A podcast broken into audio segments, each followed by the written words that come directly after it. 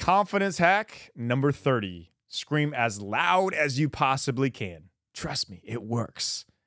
The confidence boost today comes through what is known as scream therapy, letting it all out, screaming out loud.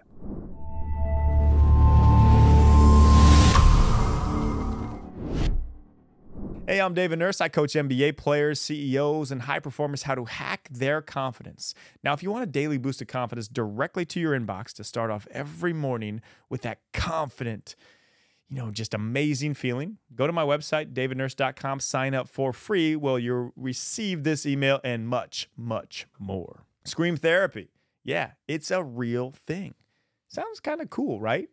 Well, at least intriguing. Scream therapy was birthed in the 1970s by Dr. Arthur Janov with a theory that the primal scream is allowing suppressed traumas to be alleviated and let out of the body. Scream therapy, also known as scream meditation, has been shown to benefit the release of built up tension and emotions, the removal of mental blocks, increased feelings of grounding, and increased feelings of empowerment.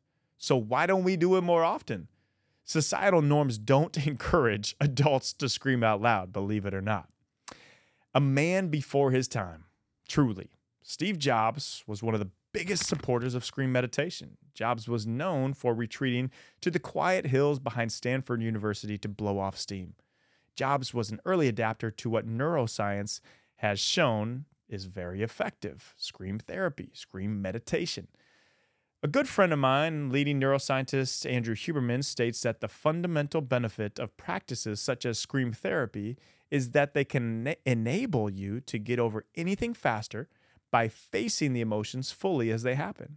What neuroscience has shown is that by front loading emotions, you can effectively discharge them.